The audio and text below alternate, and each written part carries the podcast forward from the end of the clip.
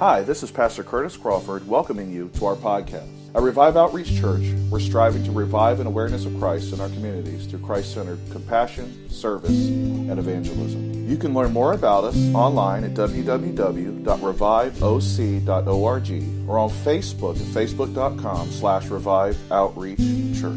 We hope that you enjoy this message and God bless. You open with me in your Bibles to the book of Luke this morning and stand for the reading of God's Word, we're going to continue our series this morning entitled Walking with Jesus. I was supposed to stay in Matthew chapter 17 this week, but God really laid on my heart Luke chapter 9. And so that's where we're going to go to today. Luke chapter 9. I'm just going to read a few verses for you, but we're going to be talking about quite a bit um, of this. From uh, really, we're going to be looking at verse 23 uh, through verse 43, but I, I'm not going to read that much to start out this morning. So keep your Bibles out as we go. Verse 28 or 27. Truly I tell you, there are some standing here who will not taste death until they see the kingdom of God. And about eight days after this conversation, he took along Peter, John, and James and went up on the mountain to pray. As he was praying, the appearance of his face changed, and his clothes became dazzling white. Suddenly, two men were talking with him Moses and Elijah. They appeared in glory and were speaking of his departure, which he was about to accomplish in Jerusalem. Peter and those with him were in a deep sleep, and when they came fully awake, they saw his glory and the two men who were standing with him. As the two men were departing from him, Peter said to Jesus, Master, it's good for us to be here. Let us set up three shelters one for you, one for Moses, and one for Elijah. Not knowing what he was saying. While he was saying this, a cloud appeared and overshadowed them. They became afraid as they entered the cloud, and then a voice came from from the cloud saying, This is my son, the chosen one. Listen to him. After the voice had spoken, Jesus was found alone. They kept silent and at that time told no one what they had seen. You may be seated. This morning, we're going to look at another uh, event as Peter walked with Jesus. And we're going to look at something that's widely known uh, if you've been in church any amount of time, the transfiguration. We're going to look at it today uh, and go through uh, it and hopefully find some very good things to apply to our own lives uh, as we walk in our, in our walk with Christ. So I want to look back very quickly with verse 23. Jesus is telling his disciples that they need to take up their cross and follow him, and they must deny themselves uh, if they want to follow him. And uh, he tells them, you know, uh, what does it benefit a man if he would gain the whole world and yet lose his own soul? And uh, then he says in verse 26 For whoever is ashamed of me and my words, the Son of Man will be ashamed of him when he comes in his glory and that of the Father and the holy angels. And then verse 27, as we read, Truly I tell you, there are some standing here who will not taste death until they see the kingdom of God. Now, what's very interesting here is that uh, Luke says about eight days later. The, book of Matthew, I think, says six days later, and they're just going by uh, uh, counting from different times when things happen. Um, but essentially, Matthew, who does is not very specific in his gospel as, as it relates to specific times, he goes out of his way to make sure that this happened, to say what's happening in verse 28 happened a specific set of days after what concluded in verse 27. What Jesus said in verse 27. Why? Because verse 27 is related to what happens those days later. All right? So as we start out, need to understand. So Jesus says, Truly I tell you, there are some standing here who will not taste death until they see the kingdom of God.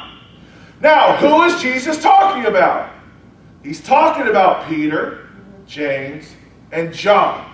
Why? Because Jesus is about to take his three most trusted, the three of the disciples that he was the closest to, his confidants, right? Um, he, they were the ones who he spent private time with. He was about to reveal something to them that no one had ever seen before as it related to Christ. So here, uh, what has happened is that Jesus takes Peter and he takes James and he takes John up, it says, into a mountain. So he takes them up into a mountain, so to a mountaintop, high up in the mountains. And while they're up there, guess who falls asleep? Peter, James, and John. Now, them jokers had a habit of falling asleep at very important times. If you recall, that uh, as Jesus, just before he's going to be crucified and, and, and taken captive uh, by the Romans and the, uh, uh the uh, excuse me, the, the, Pharisees and the Sadducees, uh, he went to the Garden of Gethsemane and who did he take? Peter, James, and John in with him further into the garden, and he said, Pray, pray, pray. And they slept, slept, slept. In fact, the Bible tells us that Jesus came out and woke them up. Pray, pray, pray. Yes, Jesus. Slap, slap, slap. Now, here we have another event where Jesus is taking them into the mountains, and our three boys are asleep. Again, they are about to miss something absolutely amazing because they would rather sleep. They almost missed something amazing that no one else got to witness because they were asleep. Listen, sometimes we get so comfortable on the mountain that we fall asleep spiritually and we are missing what God is doing. Amen. Amen. Sometimes we fall asleep in our comfort and we fall asleep in our complacency and we fall asleep. Why? Because it seems like everything is going great and everything is going good and everything is, seems to be moving as it should be. Uh, but then, as we are uh, apathetic and as we're sleeping, God is trying to prepare us for something great. God is trying to prepare. us. Basically, He's taking us up to the mountain to show Himself, to reveal Himself. Why? Because at some point, guess what? We got to come down the mountain. That's right. And life, we don't get to live on the mountaintop. We get to have excursions to the mountaintop. Yeah. We get to have moments at the mountaintop. But in the mountaintop is preparation for the valley. Yes. Yeah. Because we do not get to stay on the mountain, we must come down. Amen. Now, when these guys awake, uh, the, the Bible says that they woke up, and guess who's there with Jesus? Moses and Elijah are with Jesus. Not only are Moses and Elijah with Jesus, but Jesus is not looking like Jesus. The Bible says that he shone with a bright light and his face changed. Why? Because he had a transformation. In fact, the English word there would be uh, metamorphosis. What was on the inside ex, uh, showed to the outside. The glory that was in Christ, as he was 100% God and 100% man, revealed itself on the outside just for a moment right. for three men, these three men to see. Wow. No one else got to see that. These three men were given an opportunity to see something amazing. And even then, they did not realize what they were witnessing. They were witnessing what Jesus said in verse 27 For some of you will get to see the kingdom of God before you die. Just six days later, guess what? They were getting to see a glimpse of the kingdom of God before they died. Now let's look deep into this. Two people are with Jesus Moses and Elijah. Moses represents the law. Mm-hmm. Elijah represents the prophets. Now, the law came to show you and I that we are helpless without some sort of intervention by God to restore our relationship with God. Because here's the thing we can never be 100% obedient to the law. The Bible says in the book of Deuteronomy that if we fail in just one point, we are cursed. Just one point of the law. Now, we are familiar with the Ten Commandments. The Ten Commandments hang in many of our courthouses. It's what was drilled into our heads when we are children. Even, even uh, non believers talk about the Ten Commandments. And the Ten Commandments are critical, but there was a whole lot of law that went with the Ten Commandments. I don't know about you, but I've broken the Ten Commandments. Not all of them, but I've definitely broken my share of them. Right? Jealousy, covetousness, lying, right? Taking the Lord's name in vain, putting other gods before God, right? Having worshiping idols. When I broke one, the Bible says in Deuteronomy that I am now cursed. Now, that's not even getting into the theological discussion of how you and I are born into sin. But it is saying that you and I are not perfect as we are, and we require something more than our own righteousness, right. our own ability to be obedient to the law of God. Right. The law was sent to show you and I how much we were lacking and how we could not do it on our own.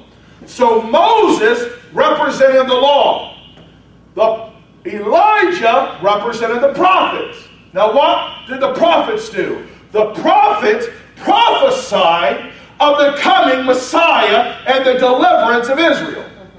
So the prophets were prophesying, they were the voice of God to a fallen world, prophesying God's deliverance. So you have the law, which showed us how corrupt we are. Then you have the prophets, which show us and are, are, are, are, are foretelling that one is coming who's going to help us so that we don't have to be obedient to the law, that He's going to pay the price for us so that you and I can be saved.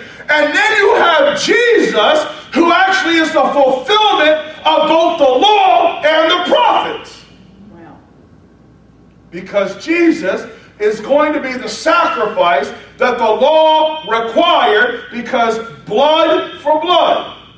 Sin cannot be forgiven except for the shedding of blood. So you've got, I hope I'm making sense. The law, the prophets, Jesus, who is a fulfillment of both, and then Peter, James, and John. And them jokers didn't even realize that they were part of the equation.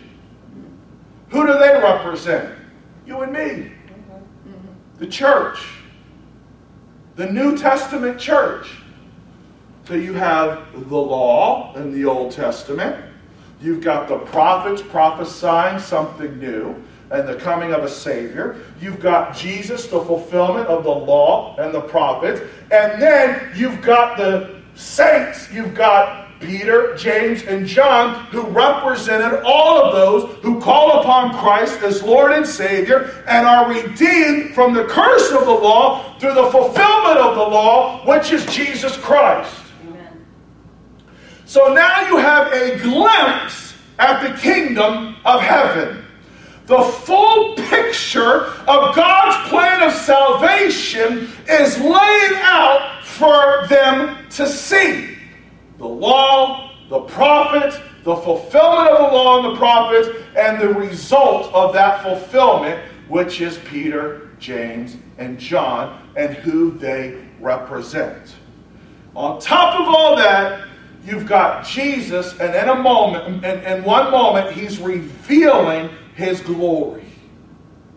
Now, the Bible tells us that when the New Jerusalem takes place, there will be no sun. Jesus will be the light in that city.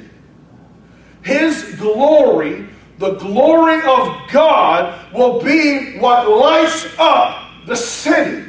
So they got a small glimpse of the kingdom of God. Now, who's going to be in that kingdom in the New Jerusalem? It's going to be Moses and the prophets and you and me. And Jesus is the one who is the head of the kingdom.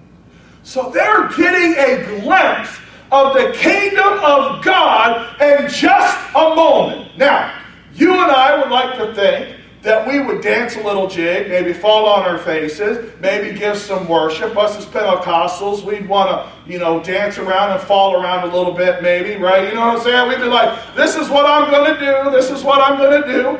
Guess what our man Peter does? Our man Peter says, as he's waking up, droggy, half asleep, bright light, Moses and Elijah standing there, uh, half asleep. Peter goes, Oh, wow, uh, let's, it's, it's really good for us to be here. Uh, why don't I make you guys each a tent and we'll stay here a little while? Peter did not want to leave the mountain. says he wanted to build them tabernacles, tents. They were places to stay. He wanted to build a, temp, a tabernacle, one for each of them. Now there was two problems with. This is the first problem. He was putting Moses and Elijah on the same plane as Jesus. That was problem one.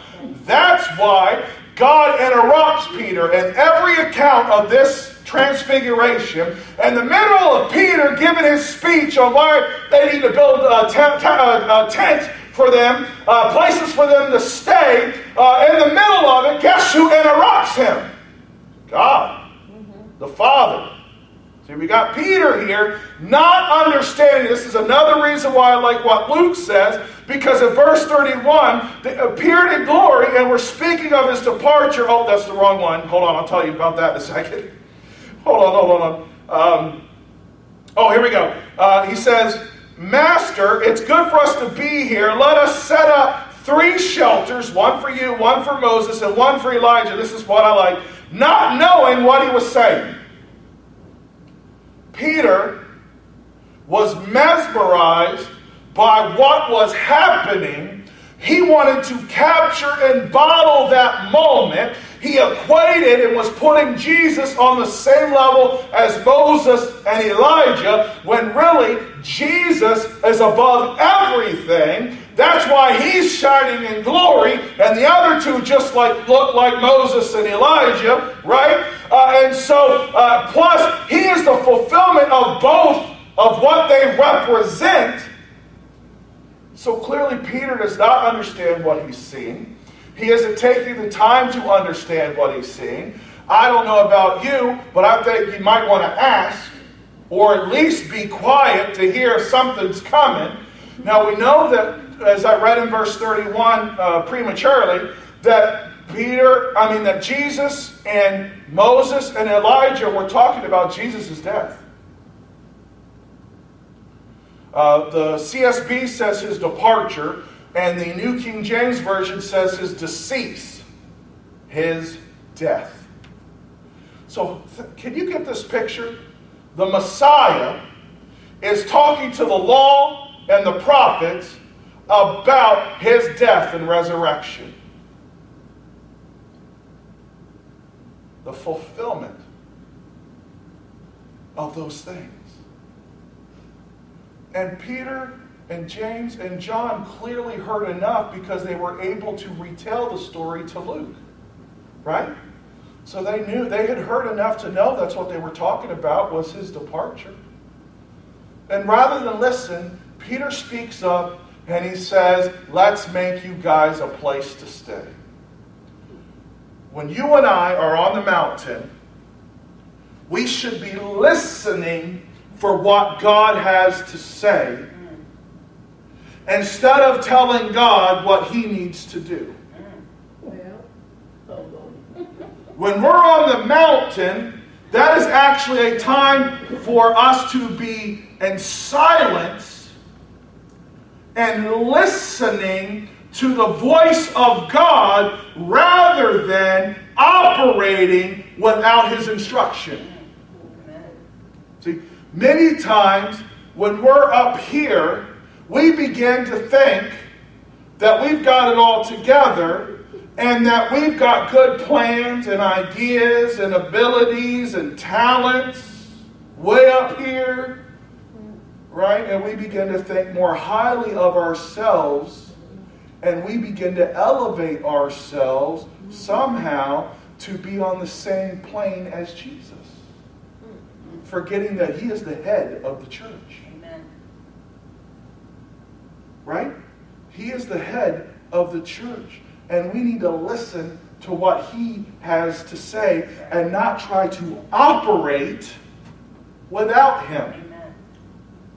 So when we find ourselves on the mountain, we must stay alert and look for what God is doing. We must be meditating and focusing upon God for direction to hear his voice.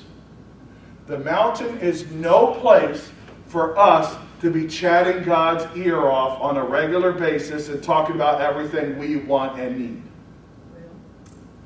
It is a time of seeking God for direction and waiting and resting.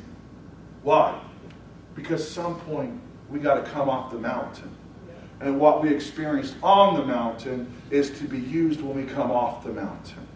What God gave us on the mountain, we are going to use when we come off the mountain. But sometimes we're, we are not bringing with us what we learned on the mountain because honestly, we weren't paying attention. And we didn't take the time to listen. We were asleep or we were busy, busy talking and not listening. Peter begins to talk and he interrupts what's happening. He interrupts Moses and Elijah and Jesus' discussion to say, dude, let's build some temples, man, or t- uh, tents, and we'll just stay here for a while. He didn't want to go back down the mountain. But listen, where does ministry take place? It ain't on the mountain. Ministry takes place in the valley. That's a message in and of itself. Real ministry does not happen on the mountain. Real ministry happens in the valley when we come off the mountain. That's why the mountain is so important to us. And our walk with Christ, it is a time of refreshing and refueling and hearing from God to prepare us for the ministry when the inevitable happens, which is when we descend from the mountain. We were never meant to live on the mountain. Amen. The mountain is a respite from the valley. Yes.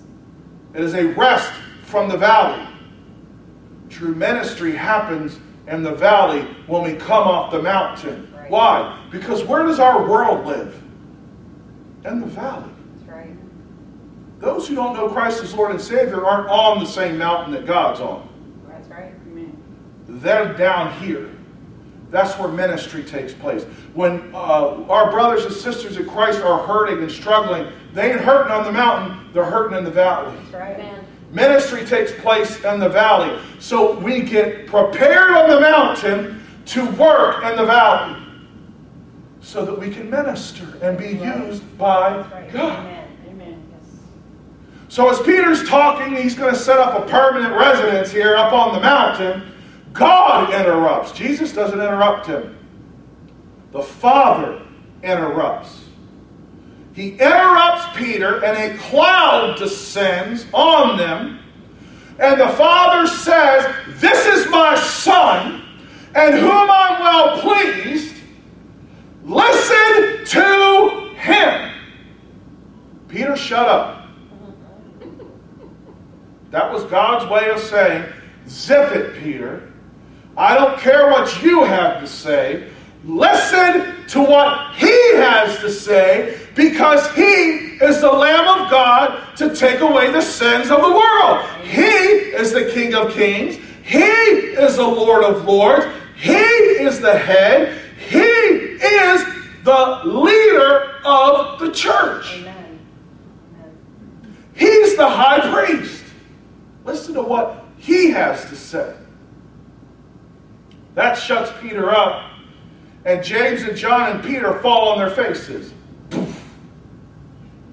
Why? Because when the cloud came, you have Jesus and his demonstrating his glory. When the cloud shows up, you got the Father's glory. And along with the Father's glory came the Father's voice. And when that both happened, they were afraid and they fell on their faces before God. They realized in that instant, well, let me tell you this. When they got up, well, Jesus comes over after the cloud is gone and after God has spoken and they're on their faces. Jesus taps them on the shoulder. Hey, guys, it's okay to get up. Now, after everything's done, who's left? Jesus. Moses is gone. Elijah's gone. It's Jesus who's left because he's the one that matters as it relates to our salvation. Right. He is God. Right. He's the King and the Lord. He's who's left. Right? Because he's the fulfillment of the law and of the prophets. Now, they've seen this miraculous thing. Now, what happens? They go down the mountain. And as soon as they get down the mountain in verse 37, Jesus and Peter and James and John walk down from what this amazing experience on the mountain. They go down and descend the mountain, and they hadn't been down the mountain much time at all when they came. Group, father came with his son who was sick and demon possessed to Jesus. Wants Jesus to set his son free and heal him. The son has a demon. That demon causes him to have seizures. The disciples, the nine, dis- uh, sorry, yeah, the nine, I just messed up. The disciples who are remaining, they can't cast the demon out. They can't. And they're frustrated that they can't. This father is frustrated that they can't. Jesus comes down the mountain, they come to him, and this is where the ministry takes place. Notice the other disciples, they couldn't do anything about it. They hadn't been on the mountain. And God rebukes them. Jesus rebukes them and says, How long am I going to be with you? How much longer do I have to be with you? This only comes out through prayer and fasting. And he rebukes the demon and sets the child free. Because in the valley is where the ministry takes place. Right. And the mountain prepares us for the ministry in the valley. The other disciples were not prepared to deal with this demon. They weren't prepared at all. Here's the other thing it tells us as that Jesus is the same God on the mountain as he is in the valley. That's right. Amen. The glory that he allowed them to see on the outside is, has, was always on the inside. Right. He was 100% God and 100% man. He's the same God on the mountain as he is in the valley. So if you are in the valley and you are struggling and you are hurting, remember this that God and Jesus is the same on the mountain as he is in the valley. His power is not limited in the valley and it is not limited on the mountain. Right.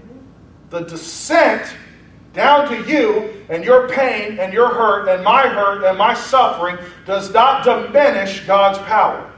So even though man can't help you, and even though a preacher can't help you, or a teacher can't help you, or no human can help you, God can help you and help me.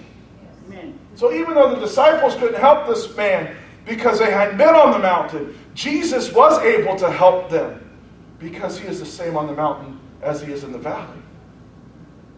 Yea, though I walk through the valley of the shadow of death, I will fear no evil, for thou art with me. Thy rod and thy staff, they comfort me.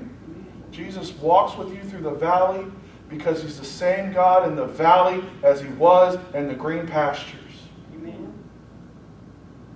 We don't have to be afraid because he is not diminished when he comes down to meet us at the point of our need. Amen.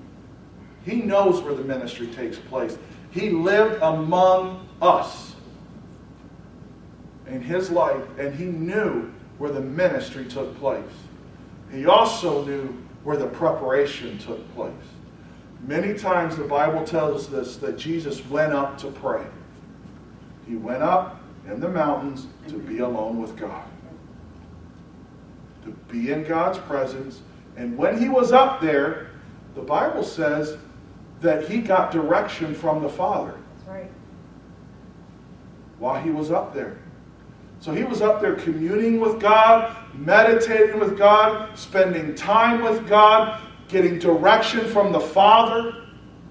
Getting direction from the Father. The Son is uh, in his presence, meditating. The Father is giving him direction. He's refueling. Why? Because he was going to have to come back down and have the crowds pulling at him again in the valley. So we're not meant to live on the mountain, but we're also not meant to live only in the valley. If we're only living in the valley, or we're only living on the mountain, there's something broken in our relationship with God. If we're only living on the mountain, that probably means we're not on the mountain at all. It means that we're no threat to the enemy. Right? We think we're on the mountain, but we actually aren't on the mountain. He's just leaving us alone. Because we're not meant to live on the mountain. We're meant to live in the mountain and in the valley, but you don't make a permanent residence on either.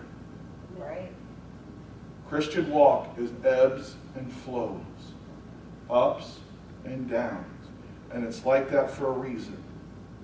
Because we cannot minister to people if we only live on the mountain. And we cannot minister to people if we only live in the valley. Amen.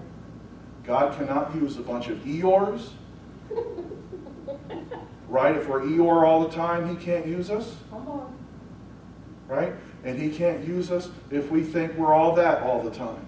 Amen. There's ebb and flows. The Apostle Paul wrote most of the New Testament, who made such a difference. We're standing here because of what he did with this ministry. He had mountains and he had some big valleys. Where did he minister the most? In the valley. Amen. In the jail. In the shipwreck. The stranded island. He wrote his letters chained to a guard. Many of them. He ministered in the valley but he was refreshed in the mountain. Right. Let us stand.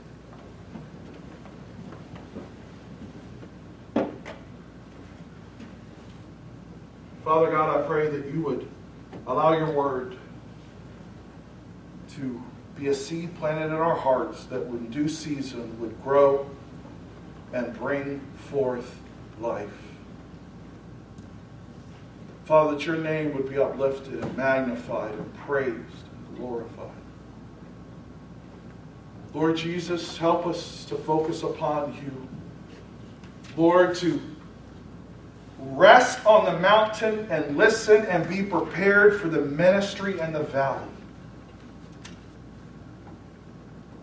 And that, God, once we've poured out ourselves in the valley, that you would help us and take us up to the next mountain with you where we could be refreshed and we could be filled and we could listen to you and be in your presence so that we can come down that mountain and be poured out again to those who are hurting and those who are in need.